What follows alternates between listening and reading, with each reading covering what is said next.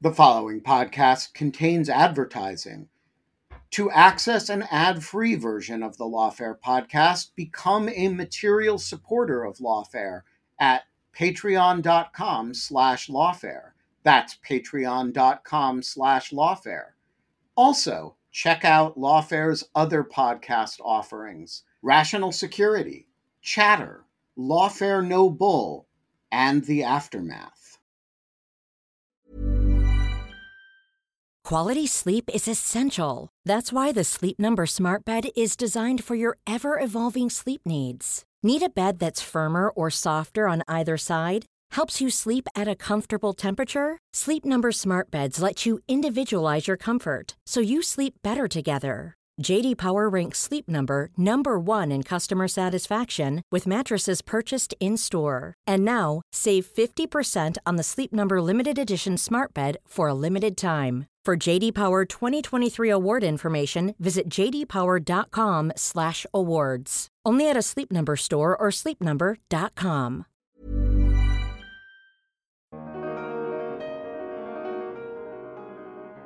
I just set out to do this as a labor of love, and I never ever obviously imagined this history would repeat in any way.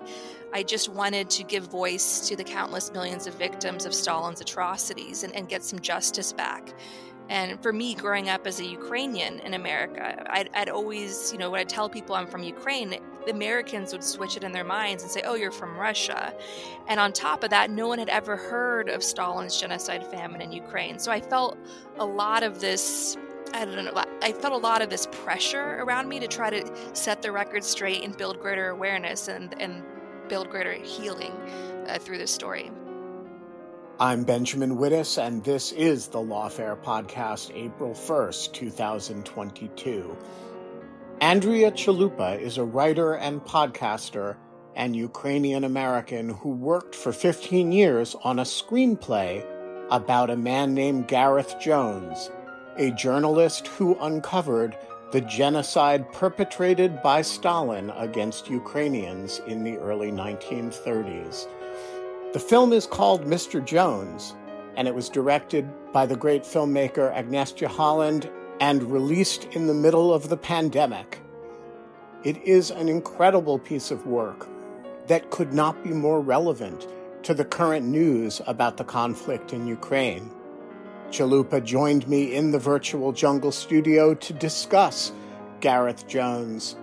The New York Times reporter in Moscow at the time, Walter Duranty, her own grandfather, and the story of how she came to write this film. It's the Lawfare Podcast, April 1st, Andrea Chalupa on Mr. Jones and Russia and Ukraine then and now. A quick warning this podcast contains disturbing stories of graphic violence, including against children.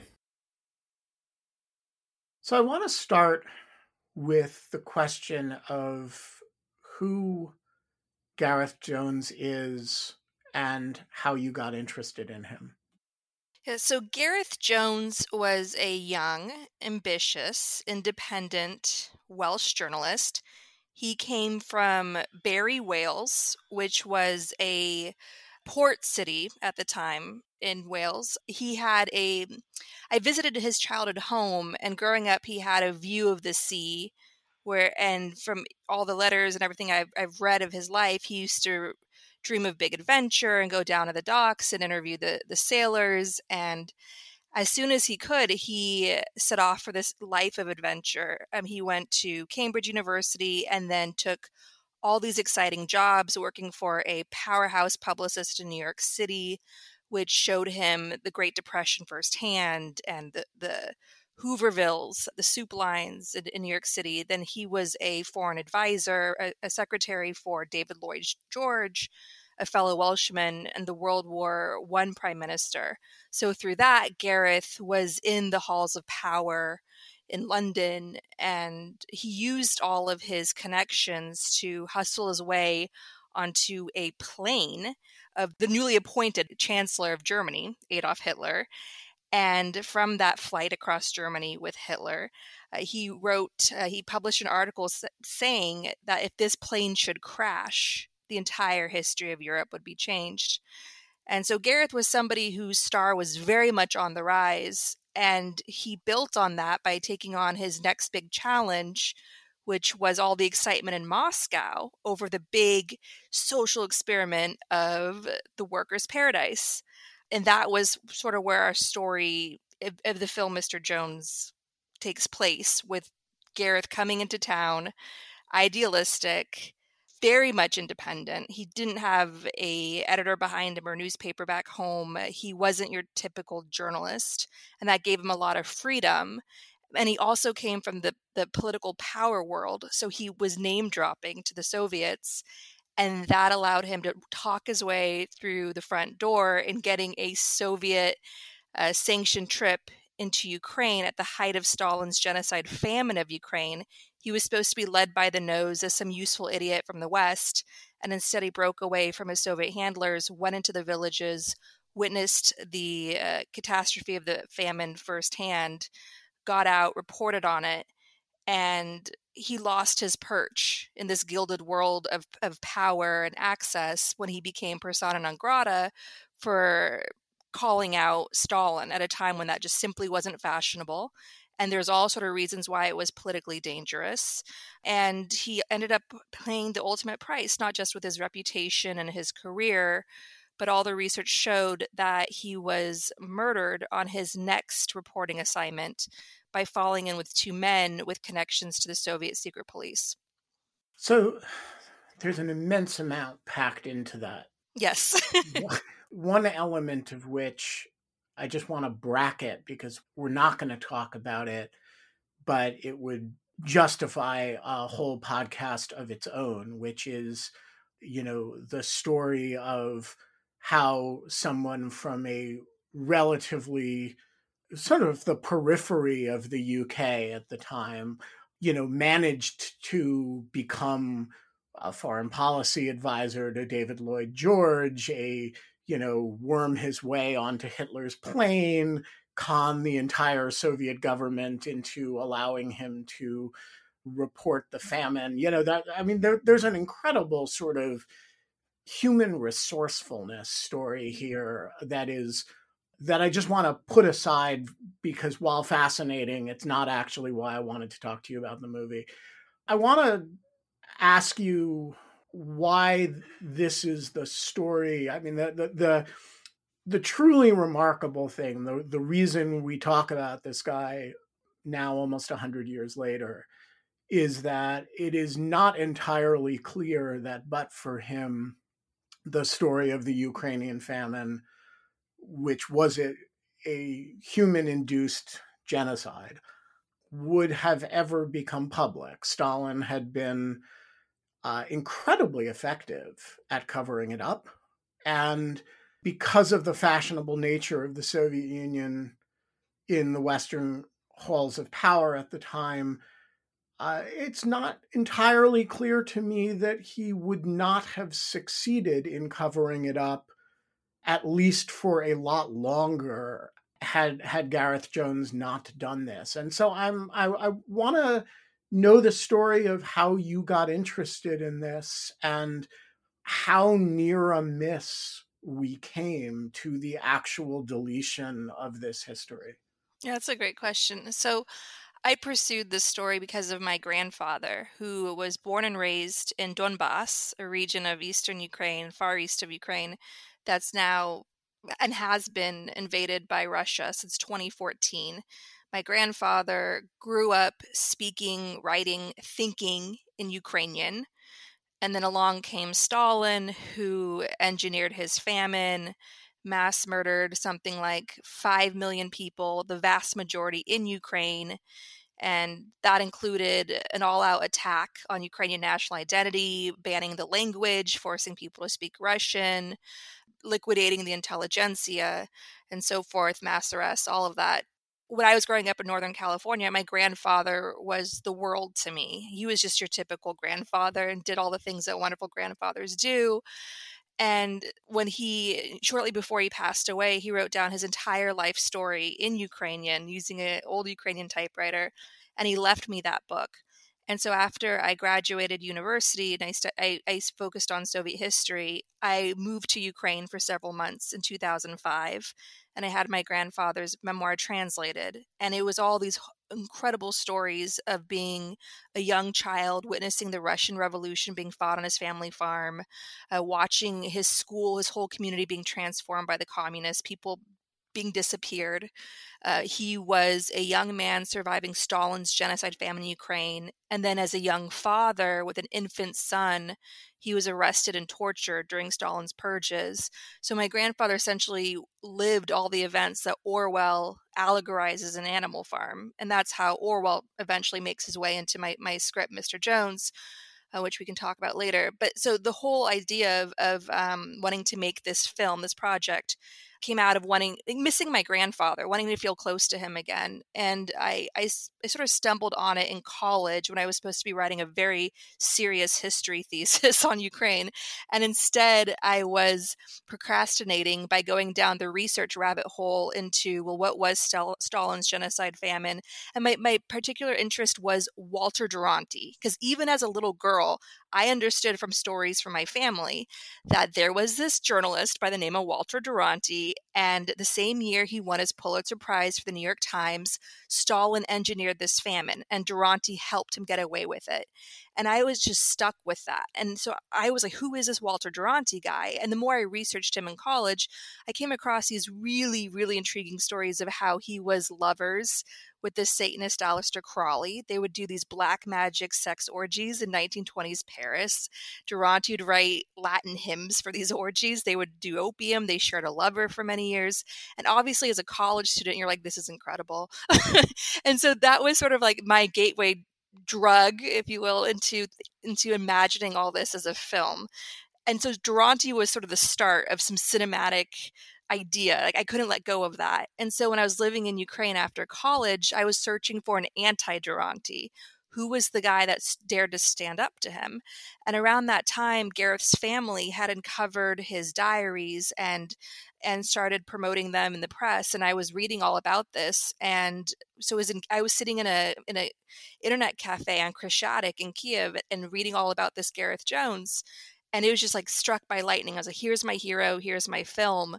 And I flew to London shortly after that and met with Gareth's niece, Siriol Colley, who's an incredible woman in her own right. Um, she was a doctor, which was, you know, for a woman that's very much ahead of her time. She raised four sons and she you know gareth was her uncle her beloved uncle he was the world to her he used to make her laugh he used to send her you know gifts and funny letters and so Siriol and i came together during that time where i wanted to honor my grandfather and she was happy to work with me and help me to honor her uncle who was murdered and and so I just set out to do this as a labor of love. And I never, ever obviously imagined this history would repeat in any way. I just wanted to give voice to the countless millions of victims of Stalin's atrocities and, and get some justice back.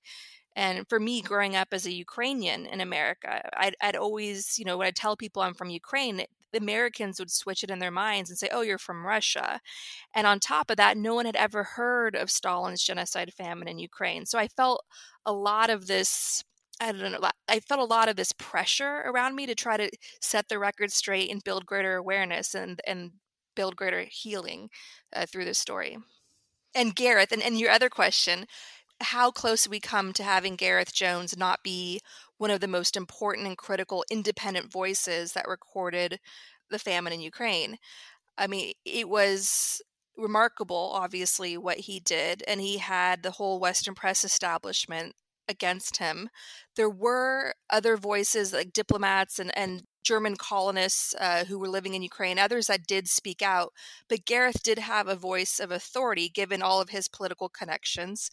And he was relentless in publishing getting the truth out there. Like he would not let Duranty, with all of Duranty's denials in the New York Times, stop him. So I think it was it was Gareth leaving behind a long public record and putting his name and reputation behind it, and trying to get put pressure on other journalists at the time to do the same. So I think he's somebody that knew Ukraine well. In the film, we show it as his first journey. We had to use that poetic license just for efficiency sake, but he'd been to Ukraine. Um, this was like his third trip, so he was an expert in the country. He saw, uh, even on previous trips, he saw that the country was headed towards disaster under Stalin. Um, so he had a lot of uh, uh authority behind it, and, and and like I mentioned, he was just tenacious in trying to get the truth out. So all those things combined really left uh, an essential uh, independent record that historians rely on today. Yeah, I mean, I, I I think about it in comparison to the Holocaust, which was also kind of in real time. People had there was an argument about what was really happening, right? Were Jews being deported to the east and murdered, or deported to the east and you know put in work camps or resettled, right? There was some there was some debate about it in real time, which was I guess, resolved in the short term when Jan Karski, who is kind of the, the Gareth Jones figure, though not a journalist of, of, of that period, revealed the, you know, came to London and re- revealed the existence of the camps. In the longer term, it was resolved by the fact that the armies of the Allies conquered the camps, right? And so we have these videos or the, these films. We have, you know, the the actual records of of the Third Reich. You know, we have you know we have the entire records of the German High Command, and so the the fact that the Axis lost the war and the territory and the camps themselves were conquered answered the question. In the case of Ukraine, of course, that never happened, and so I, I really do think that there's a, you know, that both the contemporary activity of the people who revealed it and the uh, subsequent historiography, particularly of the, you know, Anne Applebaum's and Timothy Snyder's, you know, the, the, the subsequent historiography and the contemporaneous actions like actually bear a lot more of the weight of what we know than than is true of the Holocaust. Is is that right? So you're saying, yeah, like in real time, the Holocaust was uncovered with the end of the war and had generations to sort of come out the full extent of it. Uh, whereas the famine in only recent years, the scholarship has finally sort of showed up for it. I think that's true. Obviously, Gareth Jones, as relentless as he was, the history was ultimately buried. And in the same year where Stalin's famine was killing the most people, the US under FDR's government officially granted the Soviet Union recognition and open trade and open diplomacy and all of that. So Stalin was rewarded this the same year he was mass murdering millions of people. And of course Hitler's watching all this and starts building his first concentration camp. Um, so the whole history of, of the famine didn't really come out in full. Obviously, you had Robert Conquest's book, Harvest of Sorrow, but it wasn't really until the fall of the Soviet Union where historians could not only gain access to archives in places like Ukraine, um, Soviet archives, but also they academics no longer had to bow down intellectually to the Soviet authorities to get full access. And Applebaum writes about writes in Gulag how academia at the time, if you were a professor that was on was on the right side of of the issues with with the Soviets, you had an easier time, and and that created this whole intellectually oppressive environment for trying to study these issues. And of course, you still have to this day universities teachers uh, up and down the curriculum teaching Soviet history through a Moscow lens.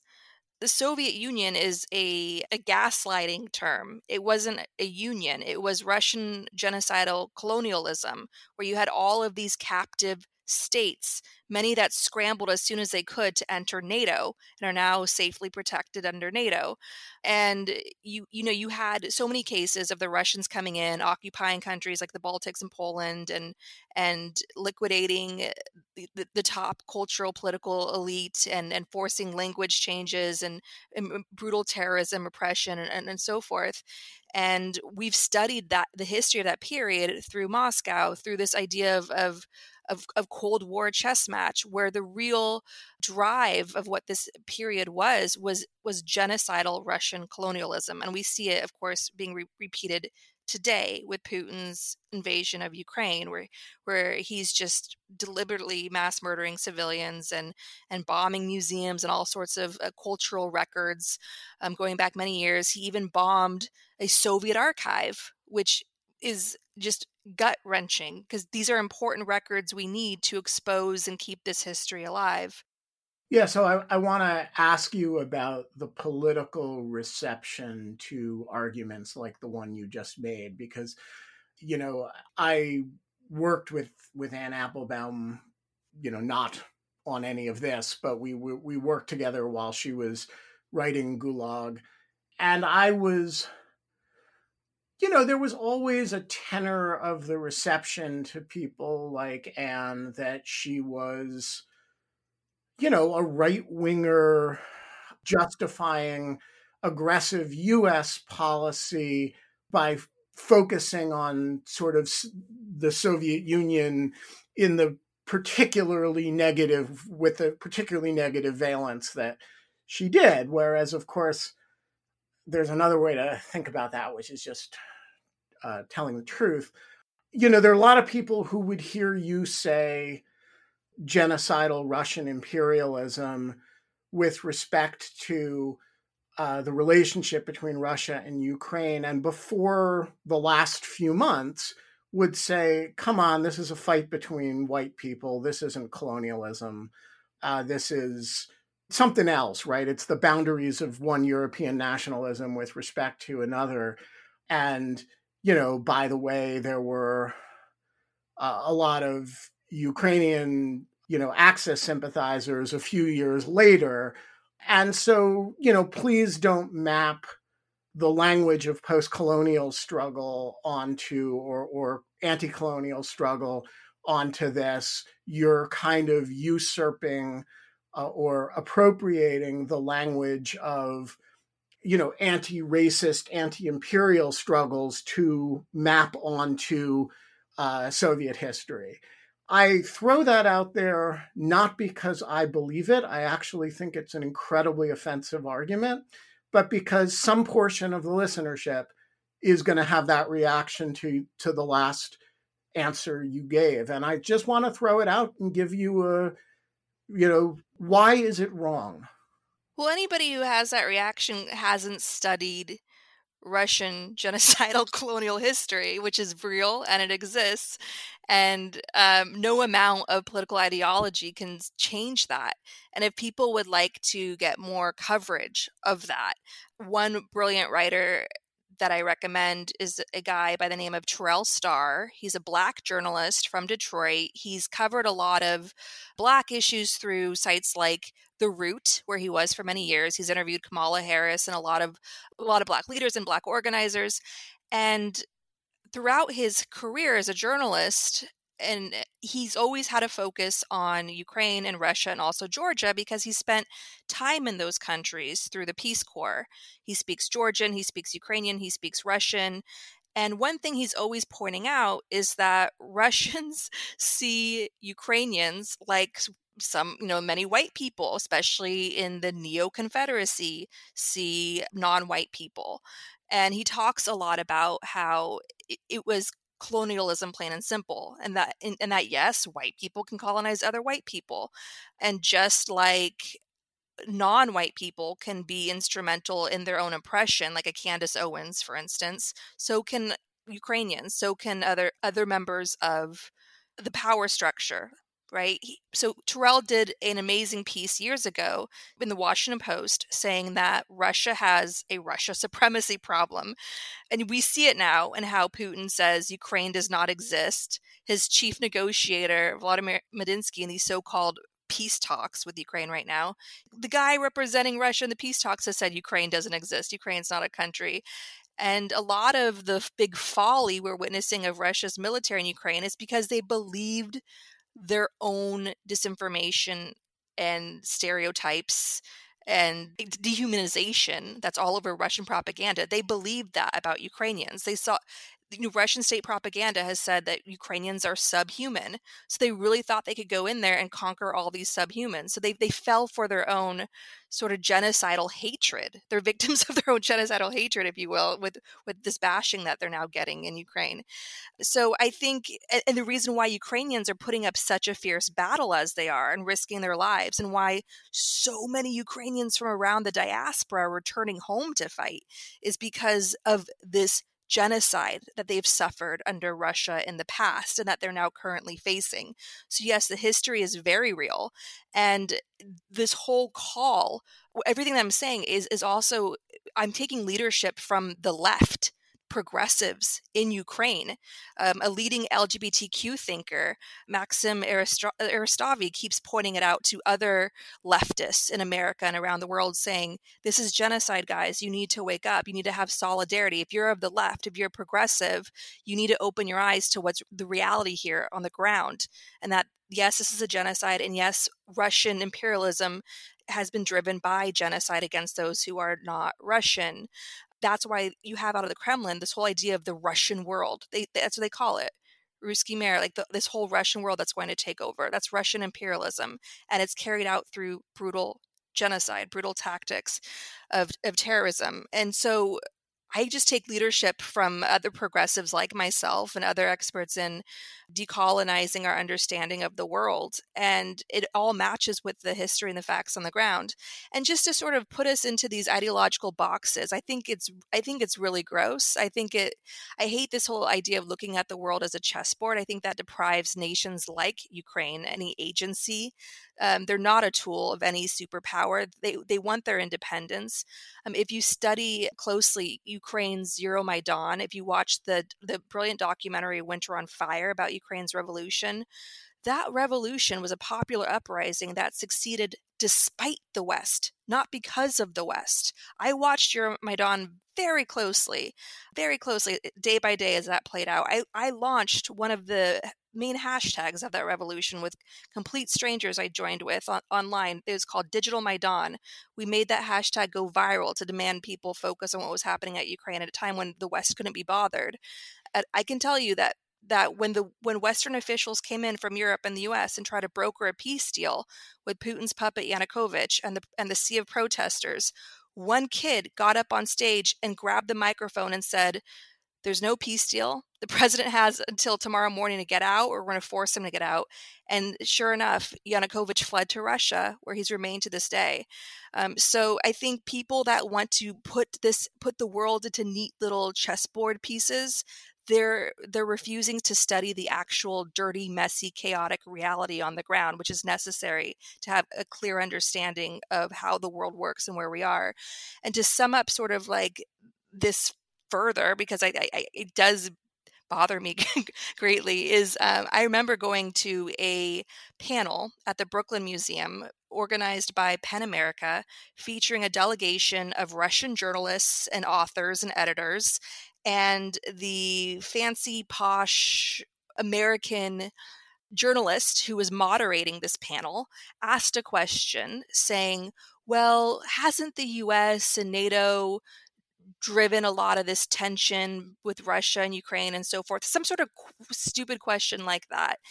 And, and maybe it's a fair question to ask. All questions are fair to raise, of course, but it was some sort of typical leftist question like that and the the Russians on the stage looked looked at each other and then one finally spoke up and said well sometimes things are black and white sometimes things are black and white you know, as much as we have you know issues here in the U.S. that we must confront, and all these inconvenient truths that we must absolutely uh, find the language to discuss, right? Like like genocide and the neo Confederacy and white supremacy and all of these issues that we absolutely must confront, continue confronting we at least live in a country where we can have these discussions, where we can elect people to run for office.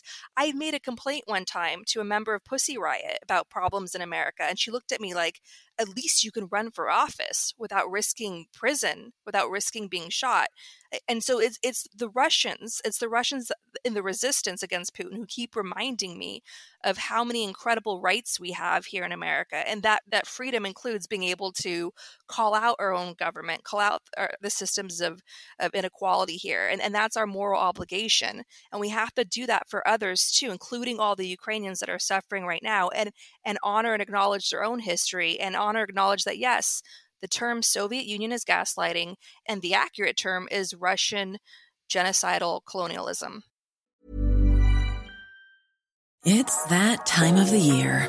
Your vacation is coming up. You can already hear the beach waves, feel the warm breeze, relax, and think about work. You really, really want it all to work out while you're away. Monday.com gives you and the team that peace of mind. When all work is on one platform and everyone's in sync, things just flow wherever you are. Tap the banner to go to Monday.com. Life is full of awesome what ifs, and some not so much, like unexpected medical costs. That's why United Healthcare provides Health Protector Guard fixed indemnity insurance plans to supplement your primary plan and help manage out of pocket costs. Learn more at uh1.com. Hey, Lawfare listeners, Ben Wittes here. Want to tell you about the first time I got a report from the folks at Delete Me. It was shortly after I started using the service back in 2022, and they sent me their first privacy report. I have since gotten eight others, and it contained some shocking information. They had removed my data from 56 separate data brokers, that this had included 133 separate records, including 621 individual pieces of personal information. Uh, the data broker with the most information about me was a company I'd never heard of called People by Name. And here's the thing since then, every couple of months, I've gotten another privacy report from Delete Me, and it always contains more information that they have removed from the data brokers about me. In the second report, they informed me they had removed my stuff from 41 data brokers and that the one with the most information about me was called HLEC. I have no idea what HLEC is. So the other day, I got my latest report, and it includes 15 more data brokers with my personal information, 113 pieces of personally identifiable information, Big culprit this time is something called My Life. Well, I want to tell you that they don't have My Life anymore. And that is why I recommend Delete Me. As this little anecdote shows, there's a lot of my data out there, and these companies keep acquiring it and making it available to anybody who can pay. And I have uh, slept a little bit more easily ever since I found a, a, solution to this problem. And I want to stress, as I do every time, that I started using this before Delete Me started advertising with Lawfare. Delete Me finds and removes any personal information you don't want online and it makes sure it stays off. And that's the point of this little story that, you know, they keep coming back. You can get it removed once, but they'll put it back. And then Delete Me comes and takes it off again. It's a subscription service that removes your personal information from the largest people search databases on the web and in the process helps prevent potential identity theft, doxing, and phishing scams. Delete Me sends you regular personalized privacy reports, just like the ones I've been describing, showing what info they found where, where they found it, and what they removed.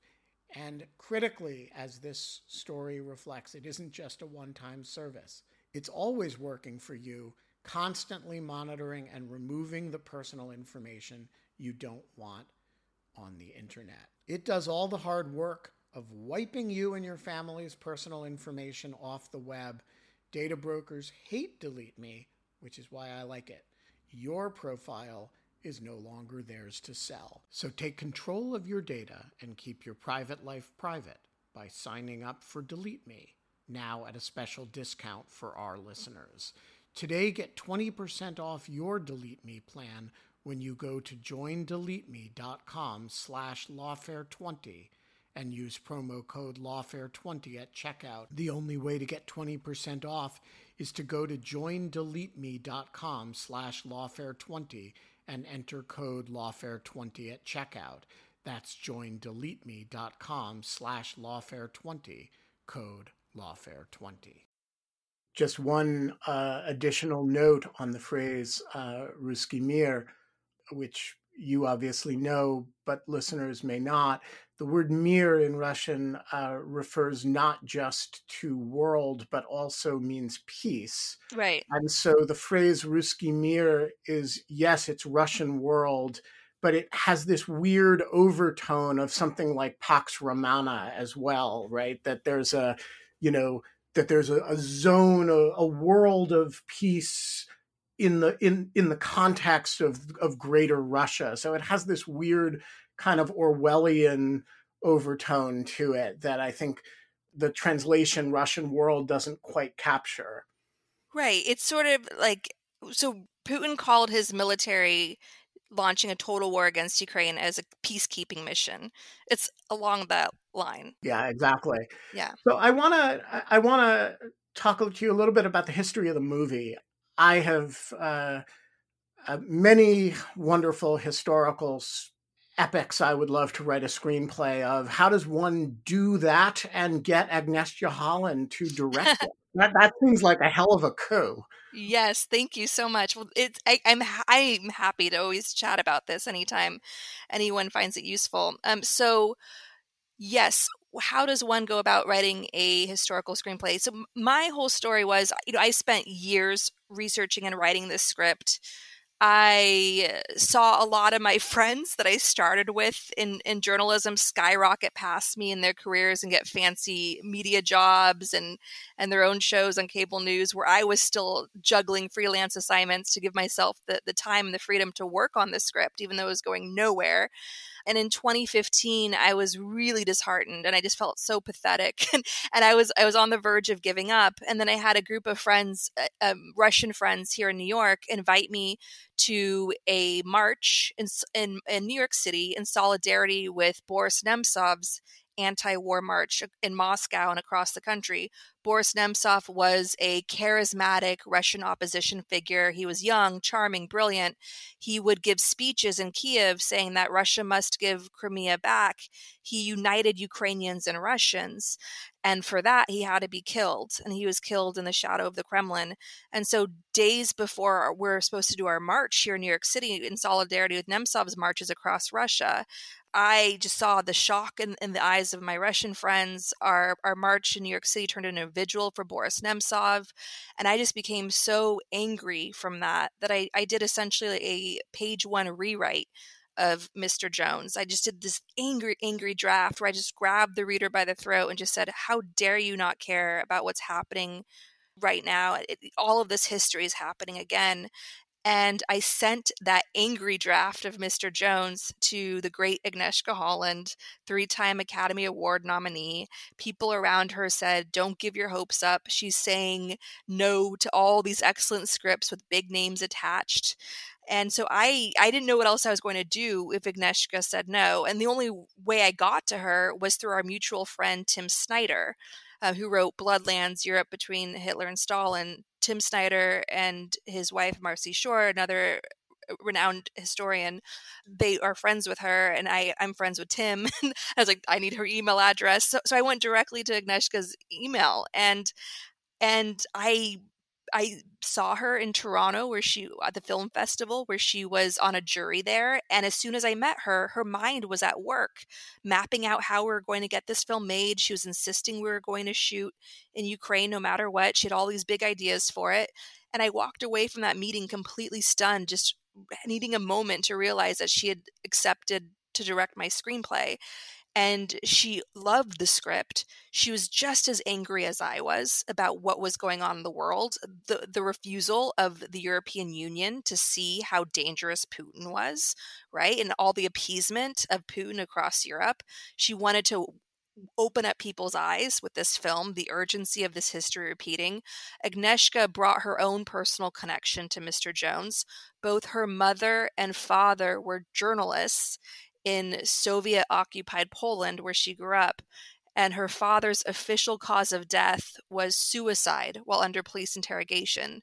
So she had a lot to say with this film. And as soon as she finished it, as soon as she was done with the editing, she just hit send and she wanted it out at the very next festival it could go to. And that was, of course, Berlin. And, and so she always had this urgency urgency behind getting this film made, even though she's juggling all these other projects, big TV projects, because she directs a lot of television. Um, she was always prioritizing us, always. She had a special connection with telling the story in an authentic way. There were times where we were offered several millions of dollars that we desperately needed to close the budget. But the big catch was she had to fire me and get a new screenwriter because people wanted new scripts, new versions of this. They wanted something more palpable, more western, more sort of glossier, more and and she just kept saying no. So she stood by me even when we were desperate for for financing. So she just was somebody who was just creatively courageous throughout. She gave me and the actors a lot of creative freedom. We were constantly rewriting on set we never had any boardroom of a studio anywhere looking over our shoulder and micromanaging us. We were just no guardrails, just flying eh, flying through the air together creatively and just coming up with whatever we thought was best in that moment.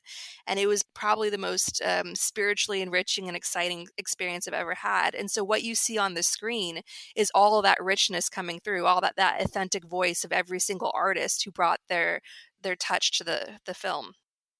Yeah, and of course, Agnieszka Holland has a quite her own prior history of making films about genocides through the particular lens of individual stories. She's, of course, the director of Europa Europa, which is, you know, one of the 10, 15 truly great Holocaust movies. Mm-hmm, absolutely. So I am interested in one aspect of the film, which is a choice on your part, which is to frame it with a story of George Orwell's uh, engagement with Gareth Jones. And I'm I'm interested, first of all, why you chose to make Orwell's understanding of this a kind of frame through which the viewer would understand the Holodomor him or herself. But secondly, to what extent is that license, poetic license on on your part? And you know, to what extent did the two have have a real relationship? So Orwell made his way into the script because I turned to Orwell for inspiration. I was having a very difficult time getting anyone interested in the script. Gareth Jones versus Duranty, that alone was a tragic story. Duranty ultimately wins. The truth is buried. Gareth's life is cut short. He's murdered the day before his 30th birthday. Duranty lives out his comfortable life in Florida and dies at a ripe old age in Florida. And so I, I needed to find something to, especially for myself personally, to give myself some hope, a sense that good conquers evil and, and all this. And so I turned to George Orwell for inspiration. Like, how did George Orwell mass market the atrocities of the Soviet Union to a global audience? What was the magic of that storytelling? And as I was reading uh, Christopher Hitchens' introduction to Animal Farm, Hitchens mentions very briefly that Orwell struggled for years to get Animal Farm published, and somehow a copy ended up miraculously in the hands of Ukrainian refugees who immediately understood the book's profound significance and got a hold of Orwell's home address in London and wrote him letters. And, and, and with Orwell's blessing, they translated Animal Farm into Ukrainian and gave it out in the refugee camps of World War II. And I was immediately struck by that. That was my happy ending, where, you know, Gareth gets gets killed and silenced effectively but then orwell picks up. Orwell continues the work and he and he gets the story out there in a very big way through the power of art. And so I, I incorporated orwell into the script given all that. And shortly after i did that i had dinner with my aunt and uncle at their farmhouse in the in the Catskills, and I was telling them all that. You know, I, I told them about, about how Orwell's now in my script, and and how Orwell is in there now because of this incredible story of Ukrainian refugees creating a Ukrainian translation of Animal Farm and getting the truth out there. And my uncle looks at me and goes, Oh, yeah, I have a copy of that Ukrainian translation of Animal Farm. I picked it up in the refugee camp when I was a kid. And then my aunt gets up from the table and comes back with this yellowed, tattered book that I'd seen so many times in my research and then gave it to me. So when my uncle, who's um, my mom's brother, and and this is this is the this is my mom's father the grandfather that inspired the whole film in the first place when when their family immigrated to New York City with only what with what they could carry they took with them this Ukrainian translation of George Orwell's Animal Farm and it's still in our family and that's how much that story meant to them finally getting the truth out. And so that's how Orwell ultimately made it into into the film and Agnieszka loved it. Agnieszka wanted to keep it and the real life connections are that uh, that George Orwell, young Eric Blair was his real name. Eric Blair and Gareth Jones were about a year apart in age and they were both represented by the same literary agent, Leonard Moore and they're both friends with Malcolm Muggeridge, another journalist who witnessed who who was you know was based in Moscow and and finally left because he was so disgusted with with the Soviet lies, and and so those were the real life connections between them. And Agnieszka wanted a scene where they actually meet. The original idea was that George Orwell would serve as a Greek chorus, and he would come in and out but Agnieszka wanted to bring them together, which I think works really well because when when we meet Orwell in the film, it's 1933. He's still on the fence about the Soviet utopia. He needs there to be a Soviet utopia, like so many on the left. And it wasn't until years later in 37, 1937, where he and his wife get married, they go off to Spain to fight fascists on their honeymoon, and they're hunted by mm. Stalin's agents who are carrying out Stalin's purges on the front lines of Spain. And then he comes out and writes, of course, his great book on, on the Spanish Civil War. And that itself becomes this enduring eyewitness account of Stalin's purges and how, and how they impacted the Spanish Civil War and, and the and the cause against fascism and how many on the left refuse to see it. And because so many on the left refuse to see it, Orwell then goes on to write Animal Farm, a book so simple even children can understand it, because he wanted to open the eyes of his fellow progressives and say, stop worshiping that monster Stalin. He's not who you think he is. And he's going to actually bring down our cause. And, and and Gareth and Orwell were both these independent spirits, very much of the left, very much of greater greater equality and, and human rights and they're nonconformists and and they they put the agency of the victims of history first and foremost. They wrote passionately and with with great empathy for for those that were otherwise seen as chess pieces by the great powers of the day. And so i so um, spiritually intellectually they're they're very much linked as well and so we wanted to make that connection in the film. So you mentioned earlier that there were a few points of license in the film. Uh, you, uh, for example, describe in the film uh, that this is his first trip to Ukraine. It was, in fact, his third. I was struck in watching the film at, with the exception of the Orwell relationship, at actually how few points of license there are. That obviously the dialogue is is made up, but the the the facts as depicted in the movie are remarkably consistent with you know the historical record and certainly on all the major points uh, what would you describe as the sort of major areas where you took poetic license other than in obviously fictionalizing dialogue that we that we we need to have make sense in order to tell the story? Right so um, there's one reviewer who wrote something like the strangest moments in mr jones are true. like sort of the stranger the moment, the, the, the, eh, you know Duranty with his with his hedonism and and all of that. So yeah, so the, the beats of the story are historically accurate. Obviously, in telling the film, I used a Alfred Hitchcock approach where you show the knife, but not the knife going into the skin. We wanted just to show a bit of the horror. So we don't show the full extent of Stalin's genocide, famine in Ukraine, the full extent of the Although, horror my of it. Lord, I mean, the, the, there's a half hour in the middle of that film that is as hard to watch as anything in film I've but ever it's seen. tame compared to reality. If you want the full grimness of it, there's um, so Tim Snyder's Bloodlands goes into how horrific it was. If I did a true to life famine film of what Stalin did to Ukrainians, it would be a Saw movie, just one of those really over the top grotesque films, you had orphanages overrun with children, and and there's a report that some of the children, in, in like a fever of hunger, just turned on a, and started eating live another child. Like it, it was just really, it was hell on earth that Stalin unleashed um, on Ukrainians. And so obviously we had to show bits of that. And and in gareth's own journey in march of, of 1933 in ukraine he was witnessing people on the verge of death. He didn't necessarily see dead bodies but we had to show some of that in order to give people a glimpse of, of the true horror of what it was like. And there's a scene in the film where gareth there's a scene in the film taken directly from from my grandfather from what he witnessed what he wrote about in his memoir and we, we put it in front of gareth where he witnesses it, but this was a very common sight where um, Gareth is walking along and he sees a body collector collecting dead bodies off the street and putting it into the cart like trash, the cart behind his horse.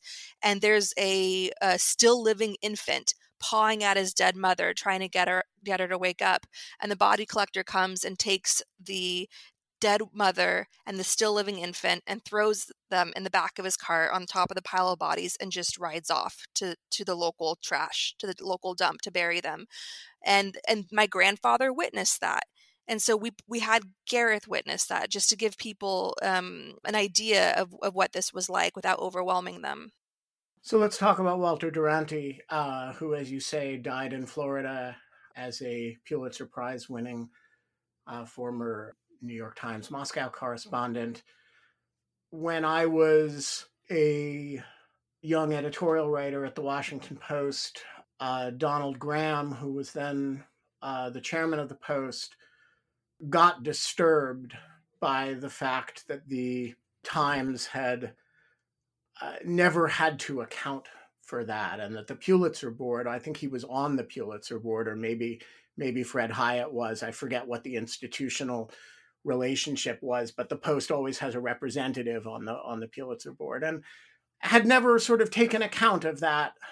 And uh, you know, I I I think the the spiritual ambience of the of the concern was, gosh, you know, if if in the middle of World War II, the New York Times had a, had a, had a reporter in Berlin, you know, earnestly posting publishing articles uh, that there were no death camps uh, under SS auspices in Poland and had won the Pulitzer for it, there is no way we would have gotten to 2001 or 2002 without a, a an, an, accountability for that decision.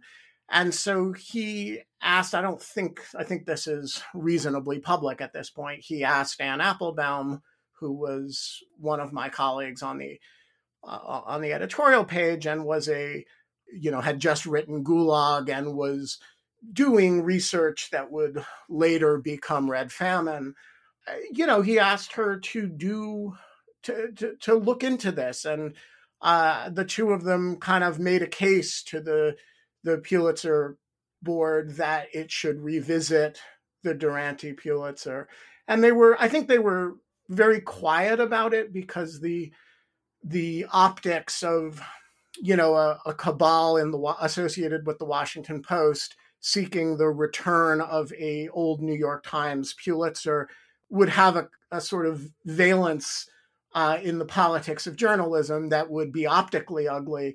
And so they were keen not to make a big deal of it, about it publicly, although I don't think either of them would mind my talking about it now, 20 years later.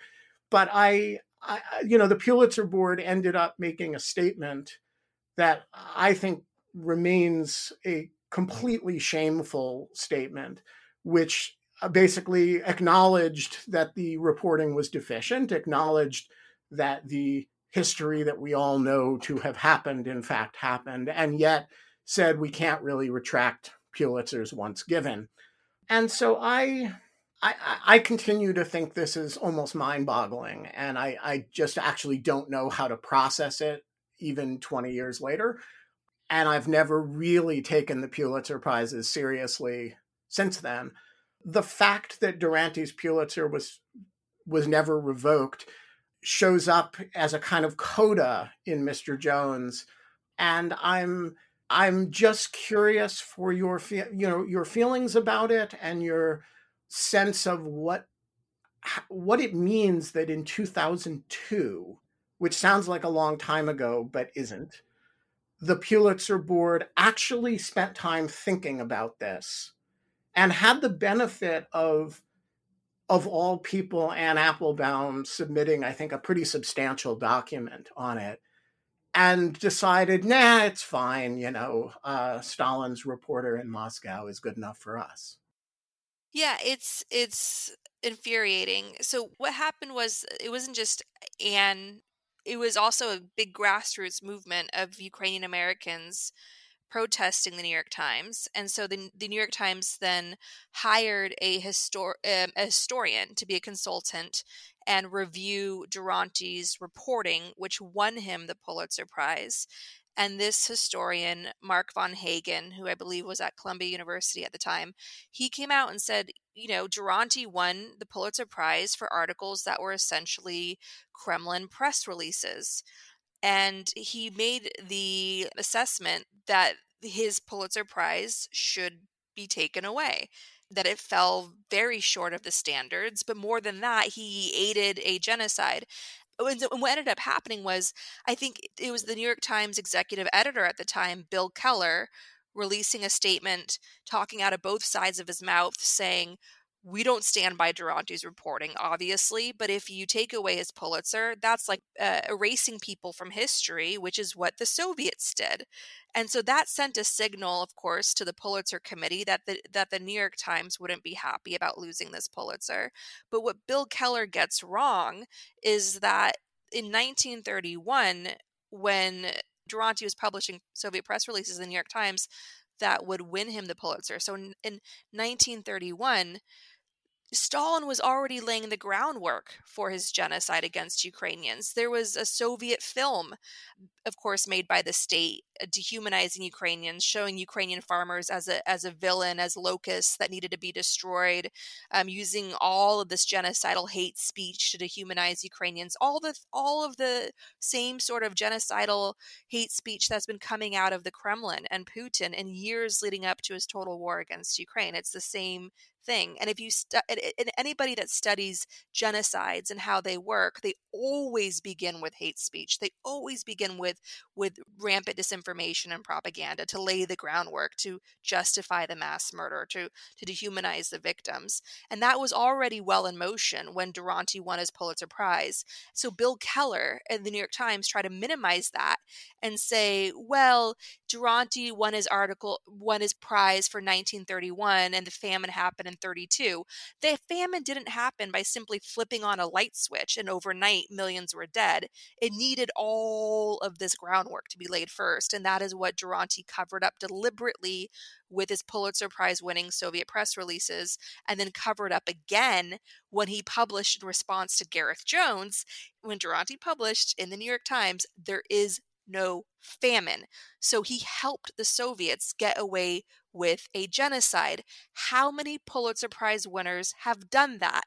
Hopefully not many, but Duranty, I, I, know, I know Anne Applebaum has has pointed out that the Pulitzer Committee doesn't want to go down that whole slippery slope of investigating Pulitzer Prize winners from the past because of all the dirty things they might uncover. But Duranty is an extreme outlier. Duranty was a Pulitzer Prize winner who won his Pulitzer Prize at the same time by helping the Soviets lay the groundwork and then later get away with a genocide. That is an extreme case, and that is why he should lose his Pulitzer Prize. If we're taking down statues to Confederate generals, if we're taking down statues to Stalin and Lenin and and the founder of the, Soviet secret police in Ukraine and elsewhere, then this is a statue that needs to be taken down. You know, it, it's the same argument. It's this. It, it's the same reason. Um, this is a symbol of genocide. This Pulitzer Prize, and um, I, I also want to point out that when our production, when the Mr. Jones team reached out to the New York Times to ask them if we could quote Duranty's March 1933 article directly in our film where he denies the famine, the New York Times said no. The New York Times said no.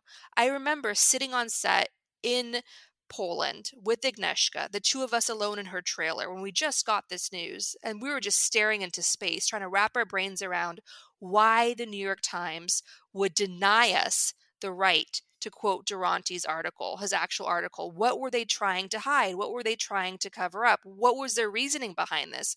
We simply didn't see it. So there's been this weird resistance by the New York Times to try to protect.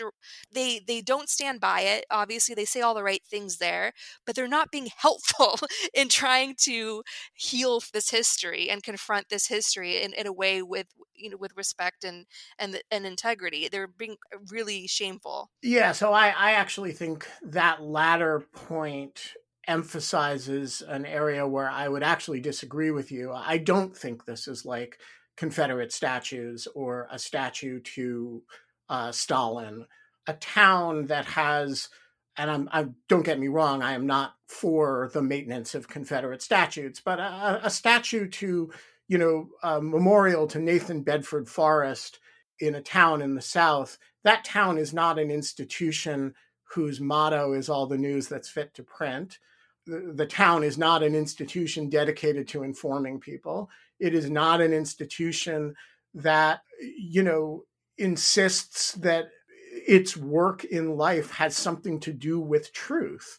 The New York Times is such an institution. It has no business telling uh, you and Agnieszka Holland that you can't quote their most shameful moments.